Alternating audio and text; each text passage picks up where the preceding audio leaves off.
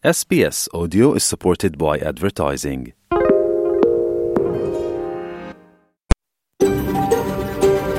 S B S, a world of difference. You're with S B S Portuguese, on mobile, online and on radio. Essa é a S B S em português, no telefone, online e no rádio. É isso mesmo, muito boa tarde, está começando o seu programa em português da S B S Áudio desta quarta-feira, quatro de outubro de dois mil e vinte e três. Na sua companhia hoje, Luciana Fraguas e Mariana Gotardo, falando ao vivo dos estúdios da S B S em Melbourne, na terra do povo Urundiri, a nação Kulin. Em destaque hoje, o chefe brasileiro Ícaro Conceição, de Sydney, levou o prêmio de melhor hambúrguer na etapa australiana do Campeonato Mundial de Gastronomia. Nosso colega Fernando Vives conversou com o chefe brasileiro, que é um dos representantes da Austrália no campeonato.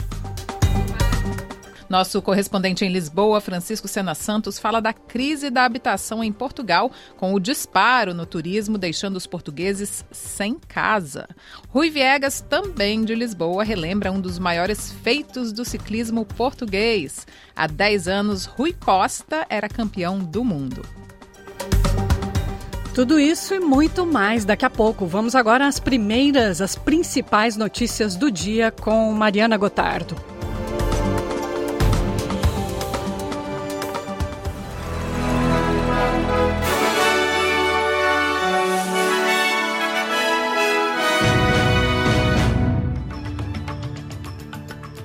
Os destaques do noticiário desta quarta-feira, quatro de outubro. Na sua companhia, Mariana Gotardo.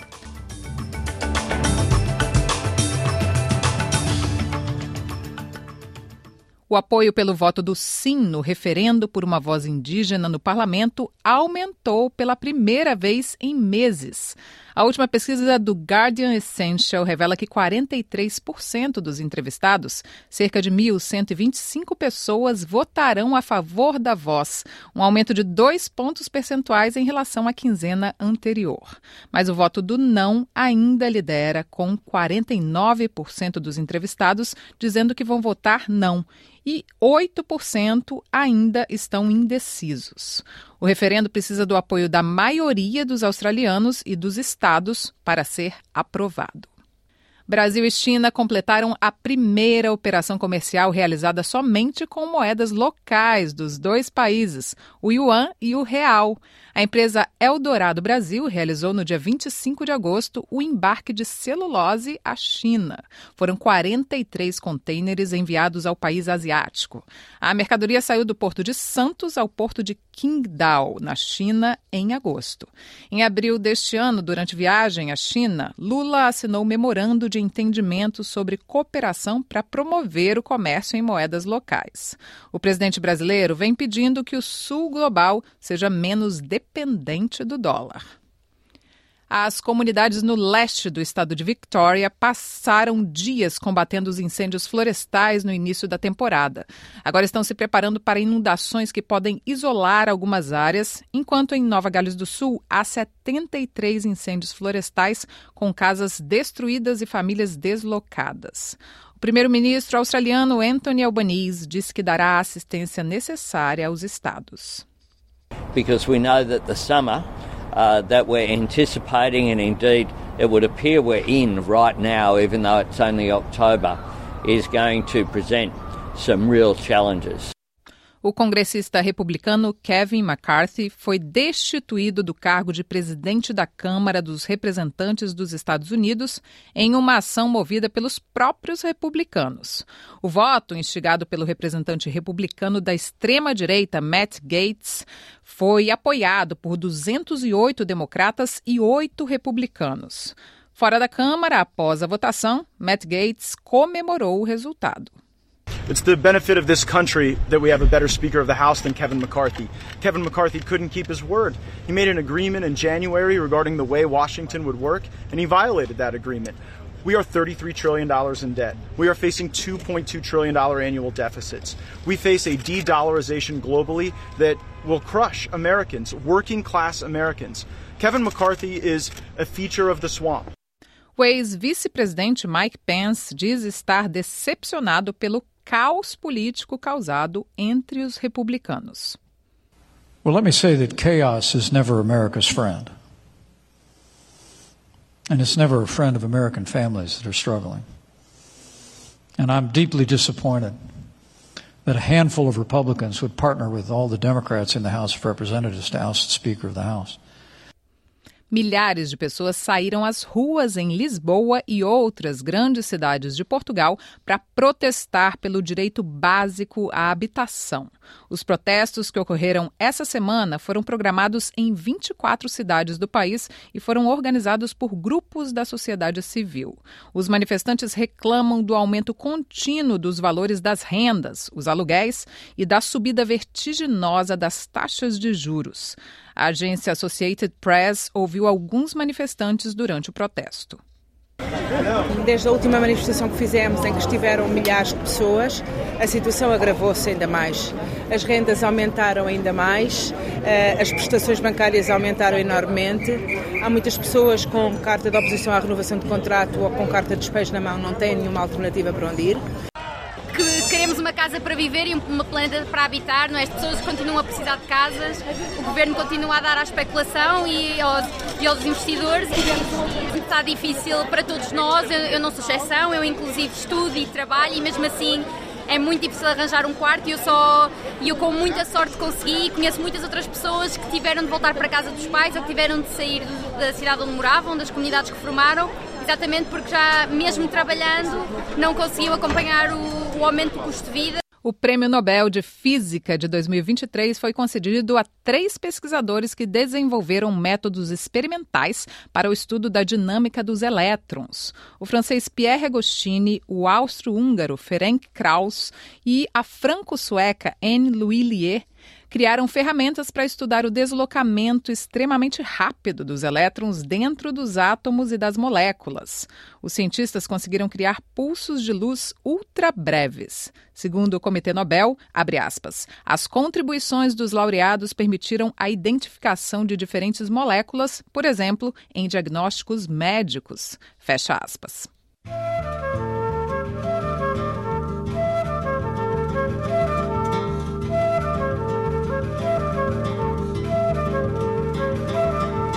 E tem jangada no mar,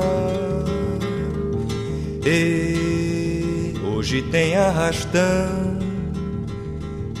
e todo mundo pescar. Chega de sombra, João, Jovil, olha o arrastão entrando no mar sem fim. E meu irmão me traz Iemanjá pra mim. Olha o arrastão entrando no mar sem fim. E meu irmão me traz Iemanjá pra mim. Minha Santa Bárbara, me abençoai. Quero me casar com Janaína.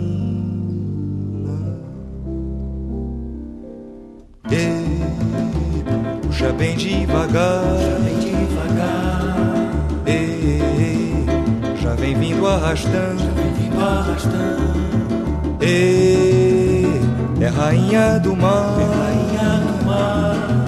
Vem, vem na rede, João. Pra mim.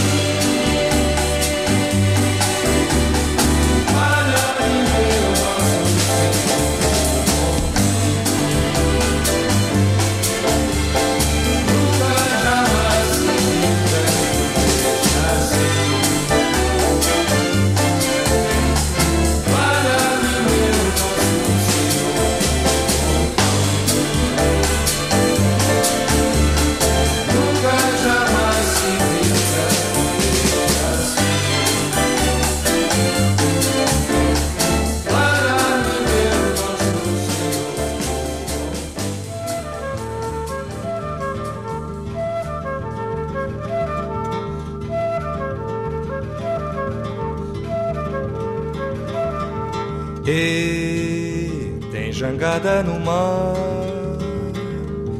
E hoje tem arrastão. E todo mundo pescar. Chega de sombra, João. Jovil, olha o arrastão entrando no mar sem fim. E meu irmão me traz Iemanjá pra mim. Olha o arrastão entrando no mar sem fim. E meu irmão me traz Iemanjá pra mim. Minha Santa Bárbara, me abençoai. Quero me casar com Janaína.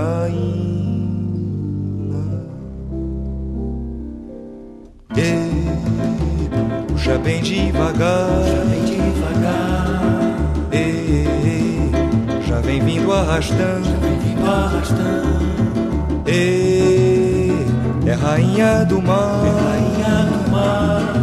vem, vem na rede, João, pra mim.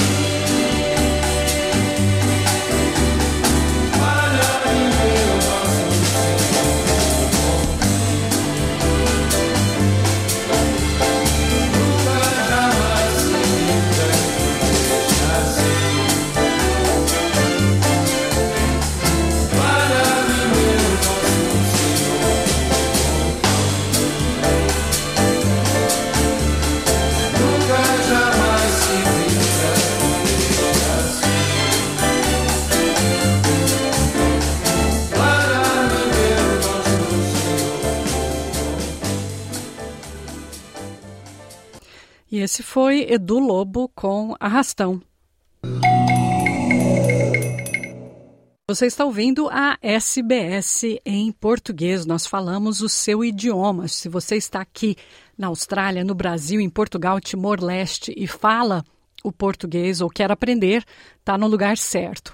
A próxima reportagem foi feita pelo nosso colega Fernando Vives. Ele conversou com a coordenadora do curso de tradução em língua portuguesa que vai abrir na Universidade de Western Australia, coordenadora do curso Anna Gadd.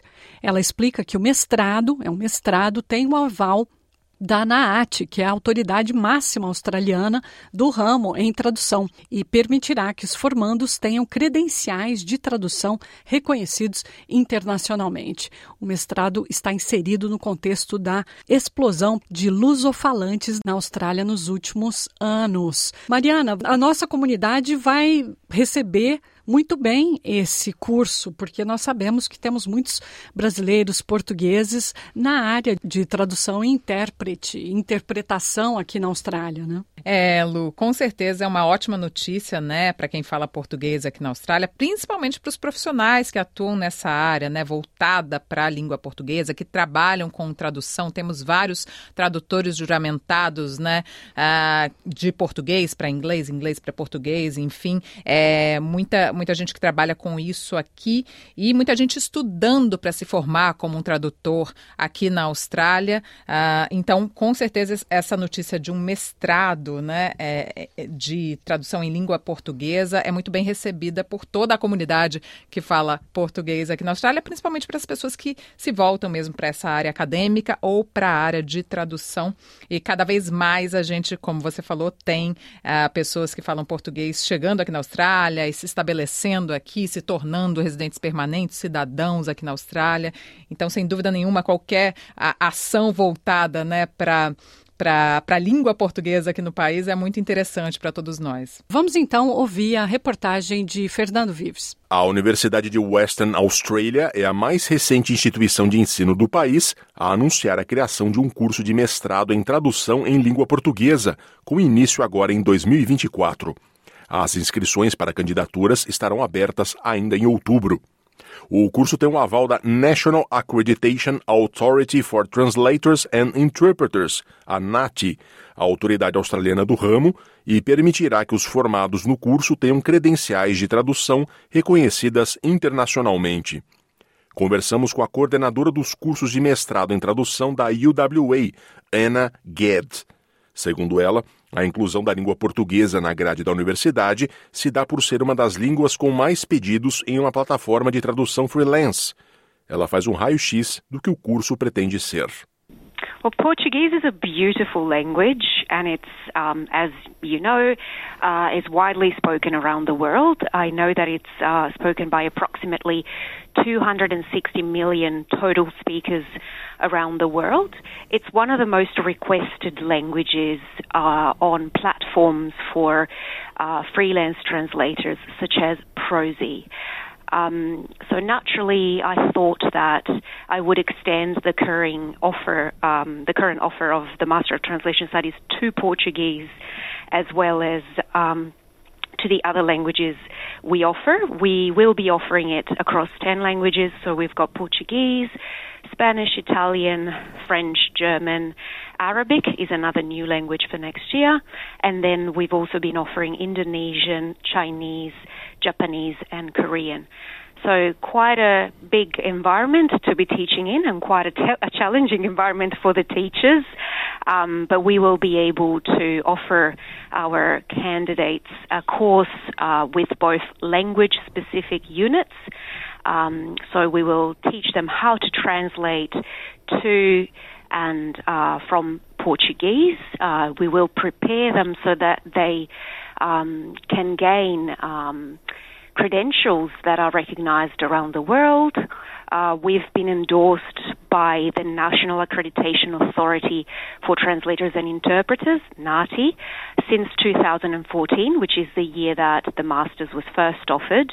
And so this means that our students, our courses are aligned to NAATI, and our students are eligible to sit the NAATI test for um, Advanced Certified Translator or Certified Translator when they complete their Masters. They have an option to take it in two years. There's also an option to take it in the sort of accelerated form in one and a half years. Um, we offer them a work placement as well.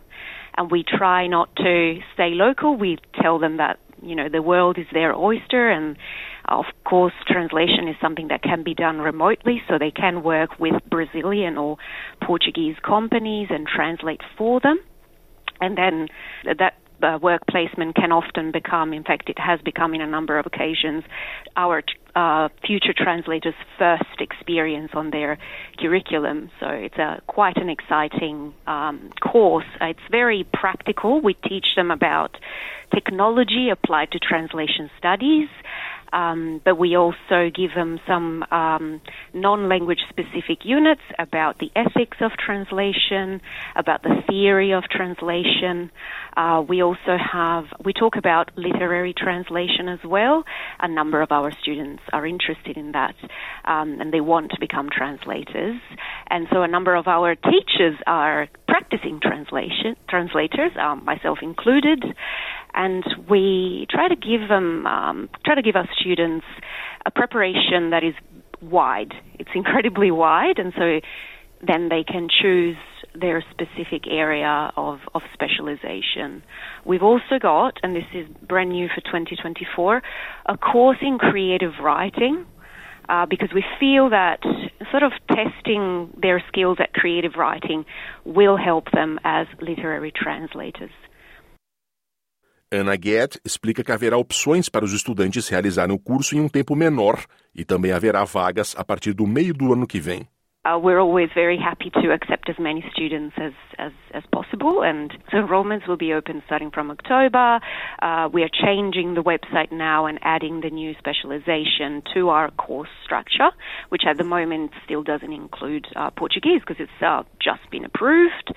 Um, and then classes will start on the last week of February with semester one. Um, there are calendars online, um, so if one potential student wants to simply Google U W A undergraduate dates, we follow the undergraduate dates, and those are our dates for, for the semester of twenty twenty-four. We also accept students in semester two, so that would be last week of July. So we're quite flexible with our courses. A student can choose to start at the end of February, or they can choose to start at the end of July. their choice. We'll be here. A coordenadora dos mestrados da Universidade de Western Australia diz que o curso será abrangente e os estudantes poderão fazer a especialização nas áreas que quiserem. So we have two big units in applied translation, so in which our students will be practicing their skills. And we always aim to give them as many different contexts to test the skills in as possible. So literary translation is is one of the types of texts that they will attempt, but we also give them simple website translation, document translation, because uh, the vast majority of our students, our alumni, have become freelance translators, and what they do the most is, you know, translate birth certificates, for example. There is also text in different um, fields, and it will also, we try to give all of our specializations the same breadth, uh, but it will also slightly depend on the teachers that we have. Obviously, our teachers are specialized in something, so uh, a lecturer that specializes in legal translation is definitely allowed to give our students some legal translation. What I try to avoid is for a course to be just entirely in one specific sector, because it doesn't give our students uh, a breadth of, of knowledge, and a, you know, it doesn't give them the chance to try different things. And sometimes, I mean, I remember taking my own Master of Translation Studies in Europe and trying different texts and different text types. That's that's where I realized that for me, for example, what I wanted to do was to work with uh, dubbing and subtitling, to work with literature, to work with opera, theater, and that's, you know, something that our students will hopefully realize as they take our courses. De acordo com o último censo australiano realizado em dois mil e vinte e um, o número de falantes de português no país passou de quarenta e três mil para sessenta e sete mil em cinco anos, aumento de mais de cinquenta e cinco por cento. E a tendência é que siga em crescimento, tanto que a U W A não é a primeira universidade do país a ter nossa língua em seu mestrado de tradução.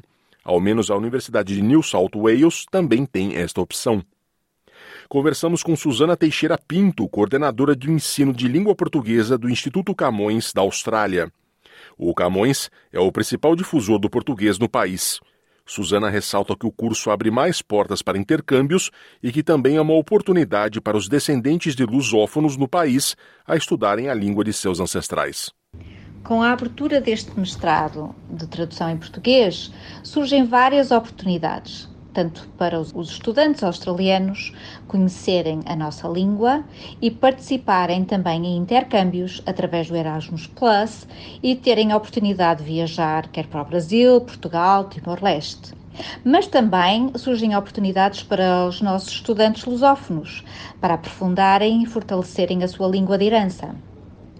Devo acrescentar que é a intenção do Instituto Camões em fortalecer o ensino básico e secundário da língua portuguesa para que hajam mais iniciativas como esta a nível do ensino superior, ou seja, a nível das universidades australianas.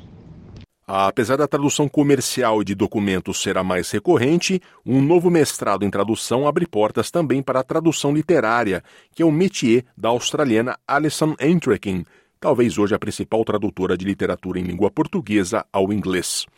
Alison já traduziu, entre outros autores, João Guimarães Rosa, Chico Buarque e Clarice Lispector. Natural de Perth, ela acompanha a criação do curso da universidade em seu estado natal, bem como a demanda crescente a partir do aumento de lusofalantes na Austrália. Tradicionalmente, aqui na Austrália, sempre teve esses cursos de é, francês, italiano, espanhol, essas línguas europeias sempre tiveram mais representação. E também as línguas dos países vizinhos da Ásia. Então, da Indonésia, o chinês. E português, até pouco tempo atrás, é, não tinha lugar nesse panorama. Mas tem cada vez mais lusofalantes na Austrália, cada vez mais necessidade de tradução, não só tradução literária, mas todos os tipos de tradução. Porque quando você tem é, muitos falantes de um idioma, há necessidade de tradutores habilitados para trabalharem em interpretação médica, é, jurídica, uma série de áreas. E esse é um caminho para a pessoa profissionalizar como tradutor nessa língua. Alison Entrekin, no momento, trabalha uma nova tradução de Guimarães Rosa ao inglês. Quem sonha em se especializar na área de tradução literária vai se deparar com desafios mais específicos que representam uma imersão na cultura local, muito além das palavras, como ela mesma explica. Cada, cada livro tem as suas dificuldades. Eu acho que os desafios são, para mim, tem menos a ver com a, a língua em si, mais a ver com a cultura. A dificuldade de trazer dados culturais, a realia cultural de um lugar para outro, onde as pessoas não têm esse conhecimento dessas comidas, desse estilo de vida. Eu acho que essas são as coisas mais difíceis de transpor numa tradução. E é claro, com um, um autor como o Guimarães Rosa, há o desafio de... de reproduzir o tipo de operação linguística que ele faz nas obras dele. Mas, se você for ver, tem escritores de língua inglesa que fazem a mesma coisa. Então, é, é achar o jeito de, de recriar aquilo. Não é simplesmente uma tradução direta e reta. Tem, muito, tem todo um processo de, de decifrar, transpor os sentidos e depois recifrar, deixar, né, o texto com a mesma cara do original. Ah, outra coisa no Guimarães Rosa que está me tirando do sério nesse momento, que eu estou bem no finalzinho da tradução, mas é a parte geográfica. Tá muito, muito difícil de transpor tudo lá do Cerrado, né, do sertão mineiro, é, e trazer para o inglês e ter certeza das coisas, sendo que não estou na frente dessa serra para ver a descrição, né, como a descrição dele bate com a realidade, para eu entender aquilo e conseguir transpor. Quem sabe o novo curso abra portas para novas Alison Entrekins surgirem, seja na literatura brasileira, portuguesa, angolana ou moçambicana, há um universo em português riquíssimo ainda a ser descoberto pelo mundo anglófono.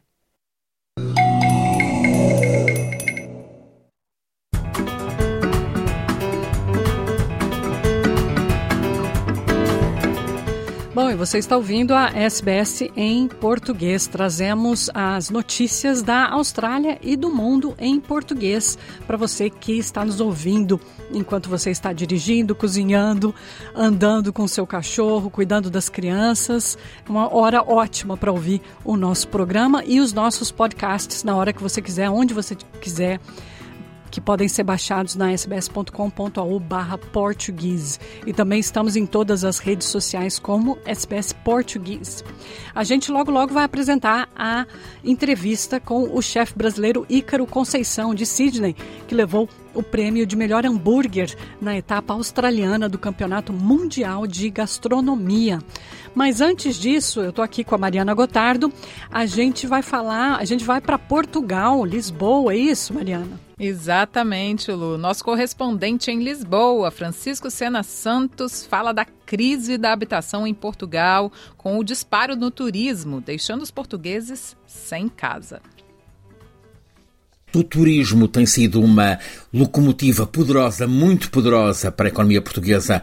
Contribui para que não haja desemprego em Portugal e o problema até seja o oposto, a falta de mão de obra. Muitos brasileiros estão a amenizar este problema, mas há uma contrapartida. A habitação tornou-se em Portugal uma crise grave para os portugueses. As casas estão caríssimas. A renda de casa em cidades como Lisboa ou Porto, ou praticamente em todo o Algarve, está a crescer em modo incomportável para a bolsa da população média de Portugal. A habitação está tomada seja pelo alojamento local para os turistas, seja para estrangeiros com poder de compra, que neste tempo digital, em que é possível trabalhar à distância, escolhem viver em Portugal e daqui trabalhar para algum lugar no mundo. A habitação, ou a falta dela, tornou-se problema político principal em Portugal, neste momento. Há estudantes que estão a deixar a universidade porque não podem pagar mais de quinhentos euros por mês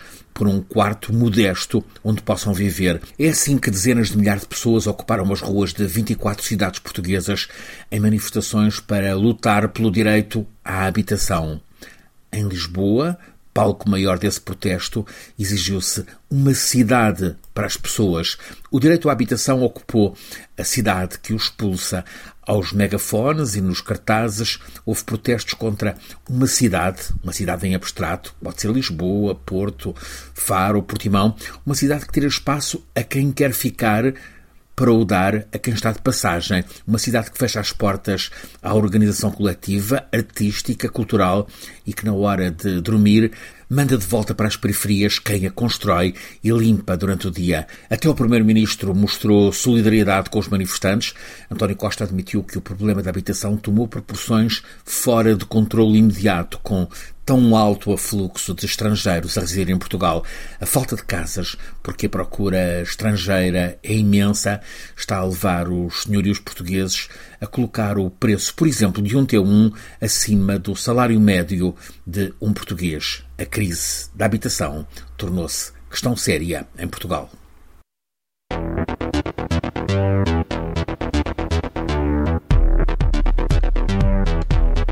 Bom, e agora é hora de esporte. Rui Viegas, de Lisboa, relembra um dos maiores feitos do ciclismo português. Há dez anos, Rui Costa era campeão do mundo. Olá, viva Luciana, muito boa tarde, muito boa tarde a todos, e vamos hoje olhar para uma peça do ciclismo português, porque se celebraram dez anos do título mundial de ciclismo de estrada conquistado por Rui Costa. Na altura, com vinte e seis anos, o ciclista português superou as expectativas e também todas as previsões e venceu a prova ao sprint frente ao espanhol Joaquim Rodrigues. Rui Costa, que assume agora, passado este tempo, que o Mundial de Ciclismo foi a maior conquista da sua carreira. Era um sonho realizado, do qual eu não esperava. Foram anos de horas a tentar ainda interiorizar a vitória. Mesmo nessa noite foi difícil dormir para mim. Dormi com a camisola ao meu lado, a camisola de campeão do mundo, aquilo que eu sempre sonhei. E eh, foram momentos mesmo de, de muita emoção, eh, todo, de todo um combinar de, de esforços de toda uma vida e, e no fundo, acaba por ser a, a vitória mais importante que eu tive na minha carreira. E dez anos depois do título mundial do ciclismo de estrada para Rui Costa, que consequências ficaram deste feito?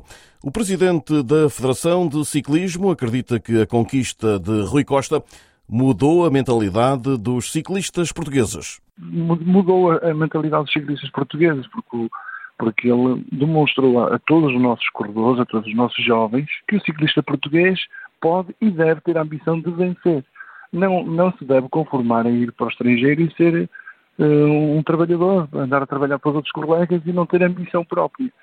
E, portanto, desde aí nós temos uma mentalidade das nossas seleções totalmente diferente. Os nossos clubes vêm aqui e querem competir, querem ganhar, querem disputar.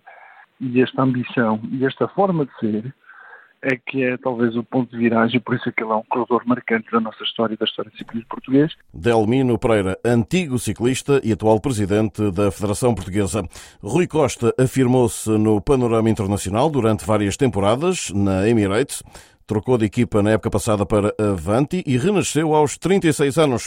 Uma década depois, voltou a vencer uma etapa de uma grande volta no último mês, em Espanha. A reforma, para já, ainda não está nos planos, garante Rui Costa. Foi uma mudança muito importante para mim, que sem dúvida me deu a oportunidade de voltar a ser talvez o Rui que era antigamente. O Rui que procurava vitórias, vitórias de etapa, vit... tinha um papel mais livre, assim dizendo. E, e ter conseguido esta vitória na Volta à Espanha foi sem dúvida muito, muito gratificante, muito, muito importante para mim, sobretudo para eu continuar a, continuar a empenhado, continuar a, a lutar pelos meus sonhos e acreditar, porque a idade apenas, apenas pode-se dizer que são números. Um dos nomes mais marcantes da modalidade nos últimos anos em Portugal, Rui Costa, ciclista português que foi campeão do mundo de ciclismo de estrada há dez anos. E assim saímos por hoje, recordando este momento também. Não sei antes deixar um forte abraço para todos. De Lisboa para a S B S Áudio, Rui Viegas. Bom, e você está ouvindo S B S em português. E agora a reportagem de Fernando Vives com o chefe brasileiro Ícaro Conceição, de Sydney, que levou o prêmio de melhor hambúrguer na etapa australiana do Campeonato Mundial de Gastronomia. Eu estou aqui com a minha colega Mariana Gotardo, que está co-apresentando o programa de hoje. É uma honra ter ela aqui hoje com a gente. Mariana, imagine um campeonato mundial de gastronomia que tem várias categorias.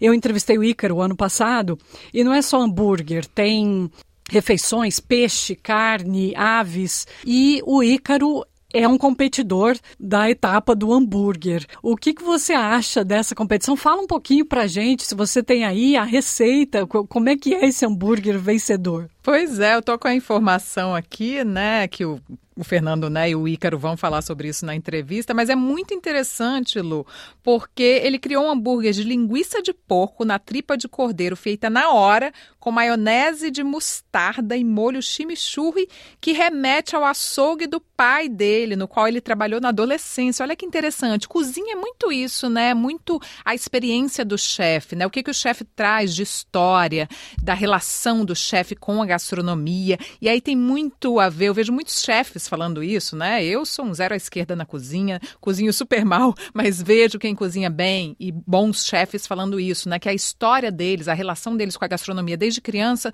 isso é, interfere muito, né? Influencia muito na criação deles na cozinha. E é isso que o Ícaro mostrou aqui nessa criação dele, que foi, né, vencedora aí nesse campeonato. Muito interessante. Linguiça de porco na tripa de cordeiro. E cordeiro aqui na Austrália é um dos pratos principais. Exatamente. Né? Então eu acho interessante essa, essa combinação de ingredientes e influências, né? Então da cozinha do pai, do açougue que ele trabalhou no Brasil e também das influências que existem aqui na Austrália, de cordeiro, temperos asiáticos também. O ano passado ele usou isso para ser um dos finalistas, mas foi com esse hambúrguer que ele venceu. E como está na hora do almoço, é sobre isso que a gente vai falar, continuar torturando aí aqueles que estão nos ouvindo. Exatamente. Vamos então à entrevista do Fernando Vives com o chefe Ícaro Conceição. Em maio de dois mil e vinte e dois, a S B S em português entrevistou o chefe Ícaro Conceição, brasileiro morador de Sydney, que na oportunidade era finalista do braço australiano da World Food Championships, uma competição gastronômica dos Estados Unidos com edições em outros países. Concorrendo pela categoria hambúrguer, Ícaro tirou o segundo lugar. Na semifinal, ele se qualificou com um hambúrguer de caranguejo mole em tempurá de cerveja com maionese de abacate, mais wasabi e uma salsa de milho grelhado. O caranguejo foi temperado com sal de nori e furikake. Para a final, o chefe brasileiro preparou um hambúrguer de barriga de porco ao estilo coreano. Nada mal, mas Ícaro queria mais. E conseguiu. Na edição deste ano do mesmo evento, o gaúcho repetiu o sanduíche de caranguejo na semifinal e tirou da cartola um hambúrguer de linguiça na tripa de cordeiro feita na hora na finalíssima. Desta vez, ele ficou com o primeiro lugar.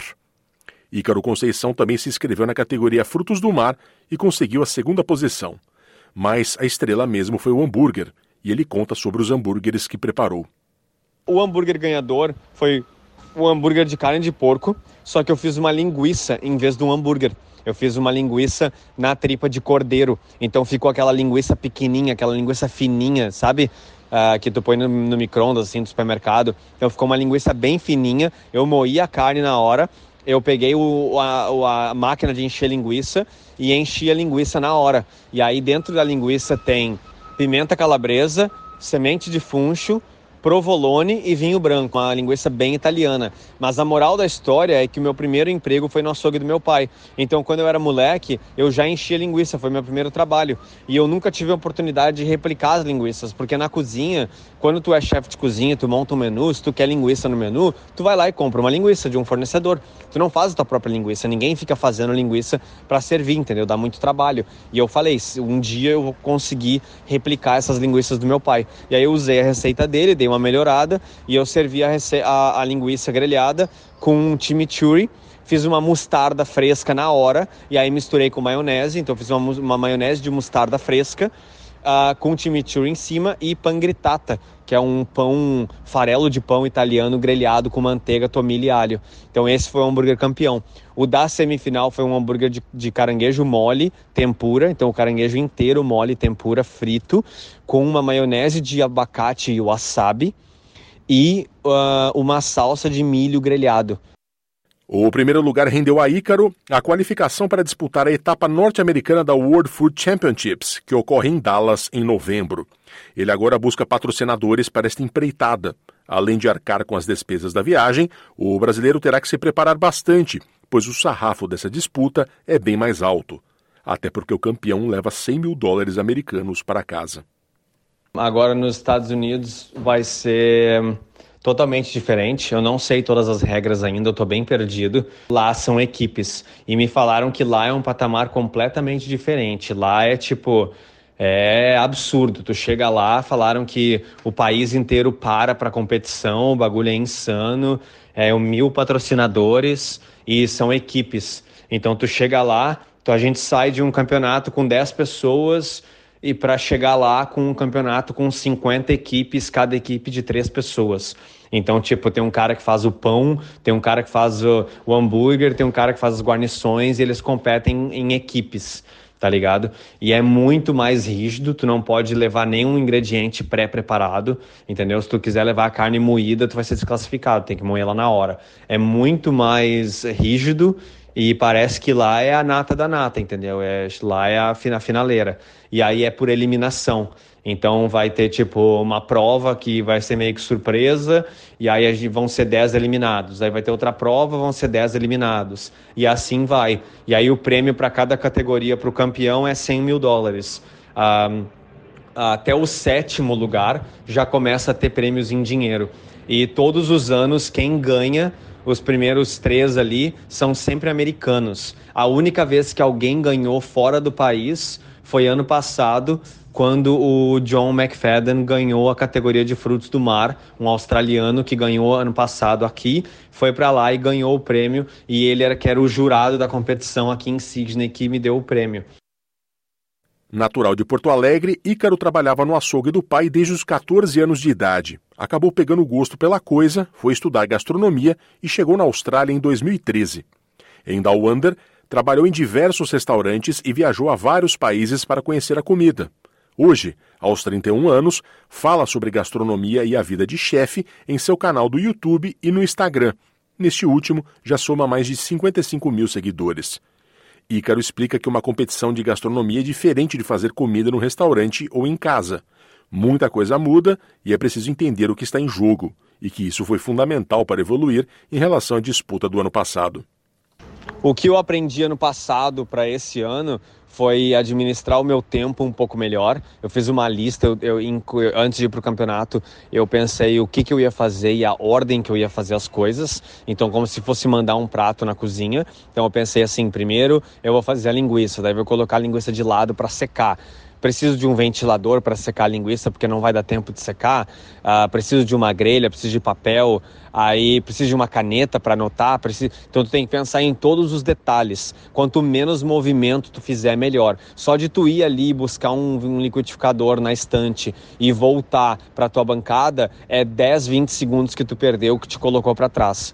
Então, todos os passos que tu faz tem que ser pensado, esquematizado, igual um robô. Porque assim, na cozinha, tu já é assim, só que na cozinha tu faz mil vezes o mesmo prato, então tu testa mil vezes as coisas. No campeonato, tu não testa mil vezes as coisas, tu chega lá, a bancada tá num lugar diferente, o, o fogão tá num lugar diferente, o liquidificador é o copo que tu não sabe como é que encaixa, então é, é, é tudo é uma incógnita, então tu tem que estar preparado para tudo, entendeu? A vida de evento é assim. Ano passado eu errei com algumas coisas, por exemplo, o purê de maçã tava muito doce, a carne de porco eu trouxe pronta, já, no, já assada.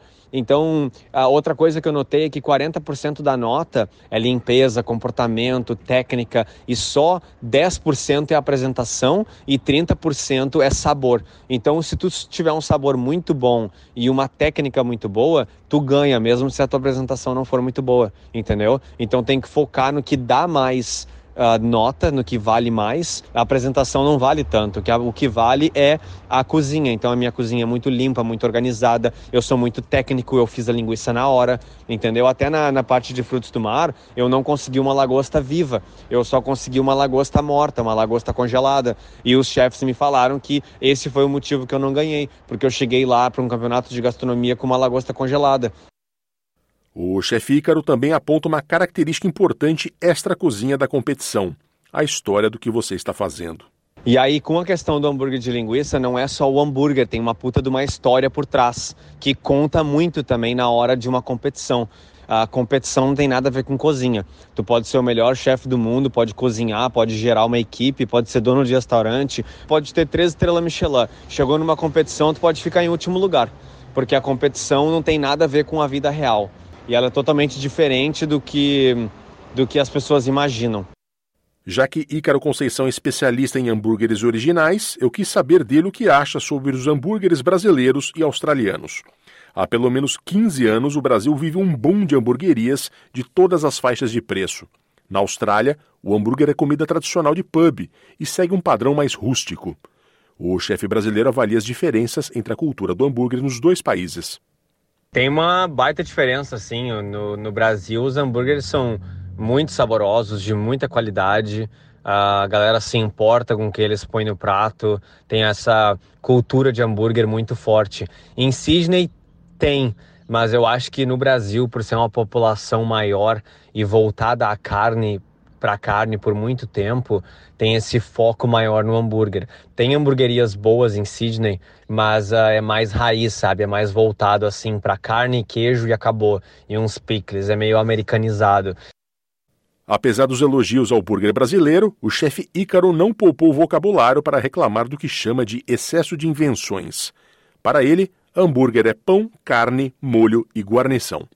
O Brasil tá bombando com hambúrguer, o Brasil tá assim, tá voando, entendeu? Então seria uns, uns top cinco ali nos meus países com os melhores hambúrgueres do mundo, entendeu? Os Estados Unidos também tá, tá nos top cinco, então eu acho que ainda tem um pouco de exagero no Brasil em questão de ingrediente, de, de elaboração, e todo mundo achando que pode abrir uma hamburgueria. Então em todo canto tem uma hamburgueria sendo aberta, e aí tu vai e noventa por cento das hamburguerias são lixo, entendeu? O pão é muito denso, ele não é macio o suficiente, ele não é de leite, ou ele é de batata, ou ele é pesado, ou ele é muito grande, ou a carne é muito grande, uh, não é cozida direito no grill, não tem aquele gostinho de churrasco, de grelha, o molho é muito pesado. Então assim, tem muita coisa que pode dar errado no hambúrguer. E no Brasil tem aquela coisa assim da galera inventar muito.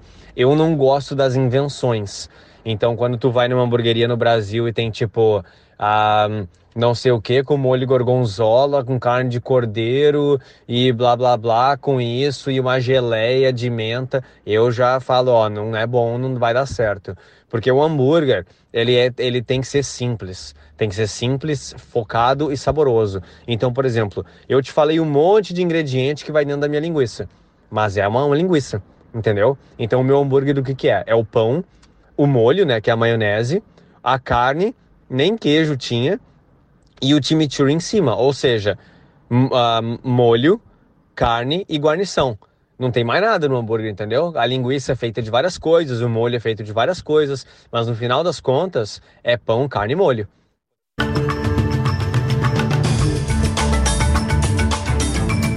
Estamos próximos do final do programa dessa quarta-feira, quatro de outubro, e os destaques do, do noticiário de hoje foram: aumenta o apoio pelo voto do sim no referendo por uma voz indígena no parlamento australiano. Brasil e China completam primeira transação comercial com moeda local, somente com yuan e real. McCarthy é destituído da presidência da Câmara dos Estados Unidos pelo Partido Republicano.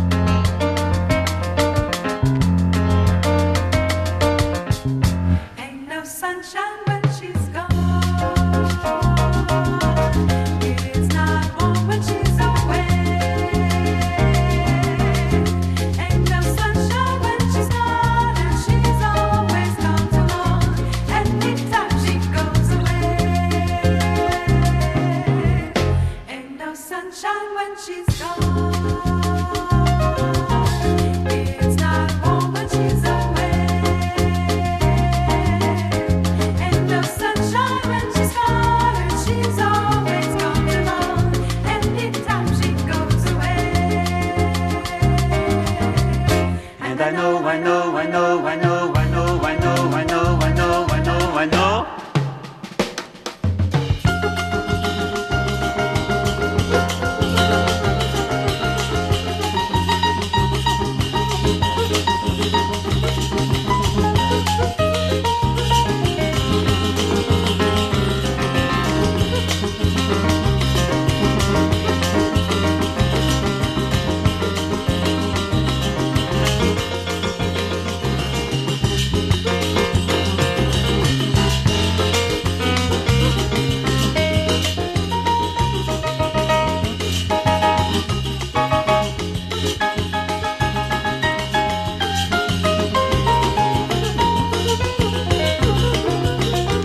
Bom, e é isso, gente. A gente vai ficando por aqui. S B S em português. Voltamos no domingo ao meio-dia com mais informação, mais entrevista, mais conteúdo exclusivo, original aqui para vocês. É isso mesmo, Mariana?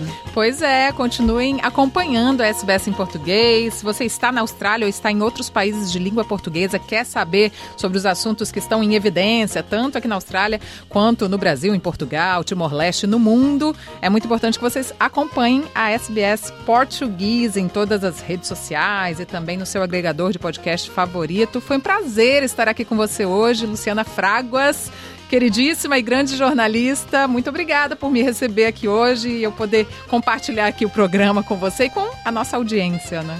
É, a nossa audiência só teve a ganhar hoje, hein? Foi dose dupla do melhor jornalismo aqui na Austrália. Uma boa semana, muita paz, muita saúde e até a próxima.